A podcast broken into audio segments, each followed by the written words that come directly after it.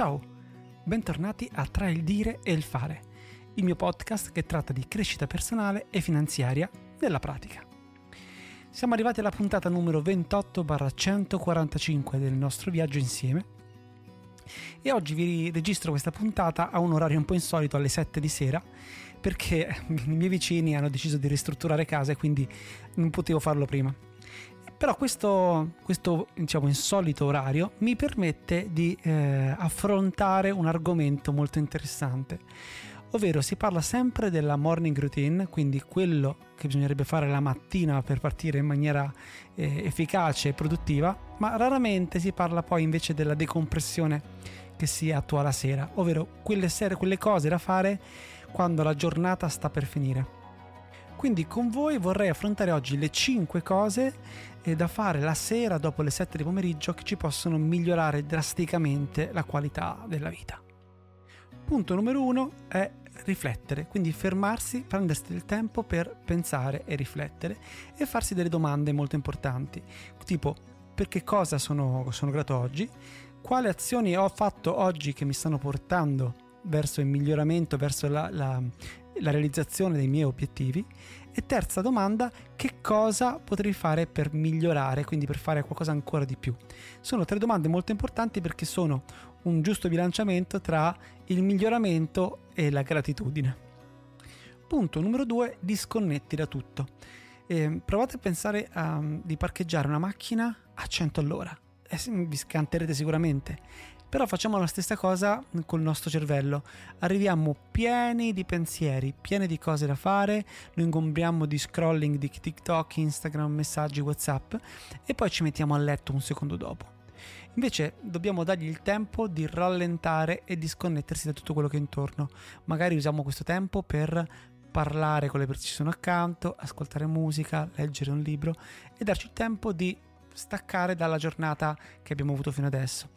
Indicativamente si dice che l'ottimale sarebbe spegnere e tenere lontano dalla camera da letto almeno un'ora prima il cellulare e idem il computer e la televisione.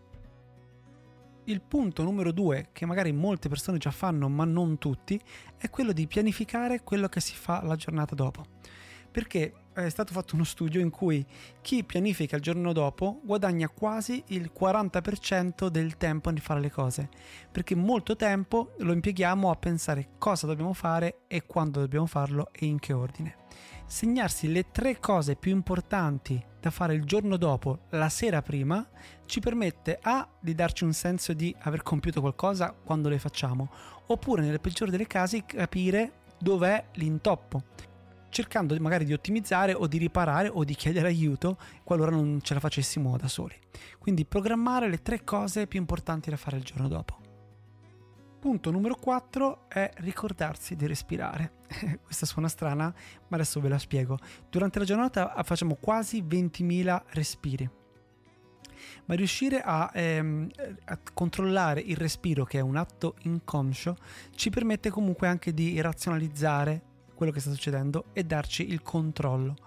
C'è una tecnica che si chiama 478, che vuol dire prendere aria dal naso per 4 secondi, tenere in apnea per 7 e espirare per 8. Questo movimento rilascia endorfine e ci permette di rilassarci a fine giornata. Ultimo punto, punto numero 5, leggere qualcosa, quindi dedicare la fine serata, magari prima di andare a dormire, alla lettura.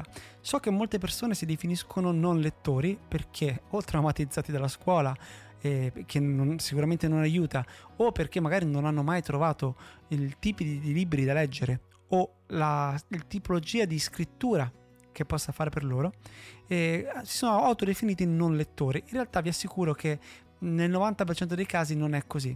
Per esempio, per quanto mi riguarda, ho scoperto che non riesco a leggere dei libri con l'interlinea troppo corta, troppo fine, e per me è impossibile. Quindi in quel caso o li leggo sul Kindle oppure cerco dei libri che abbiano queste caratteristiche, perché se no non ci riesco.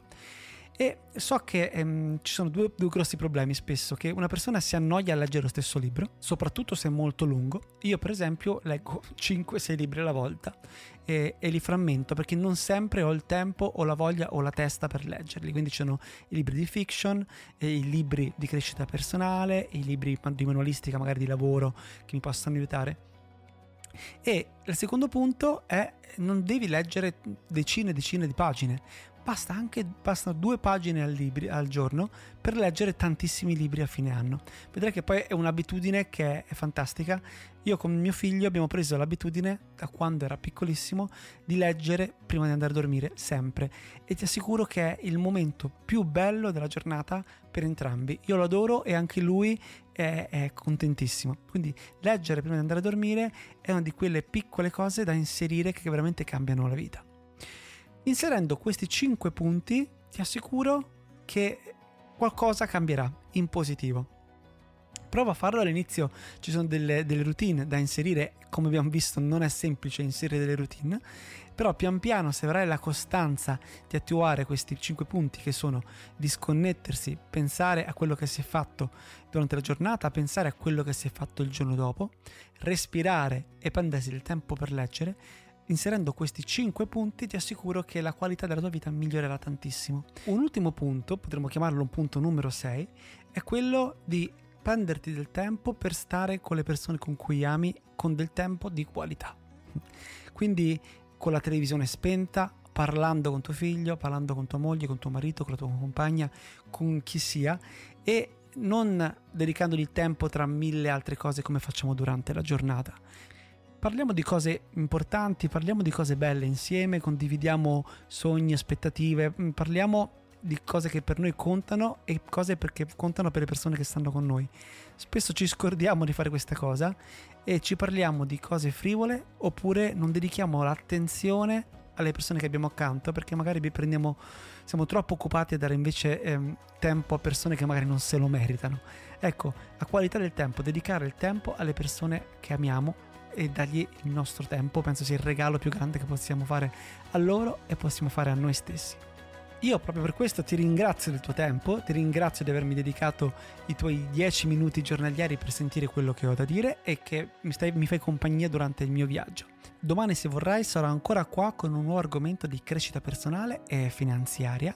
Ti ricordo che iscriverti al podcast mi aiuterà tantissimo e che se vorrai seguirmi anche su Twitter X come @dire e fare podcast, ne sarò molto contento. Intanto ti auguro una buona giornata e una buona vita. Ciao!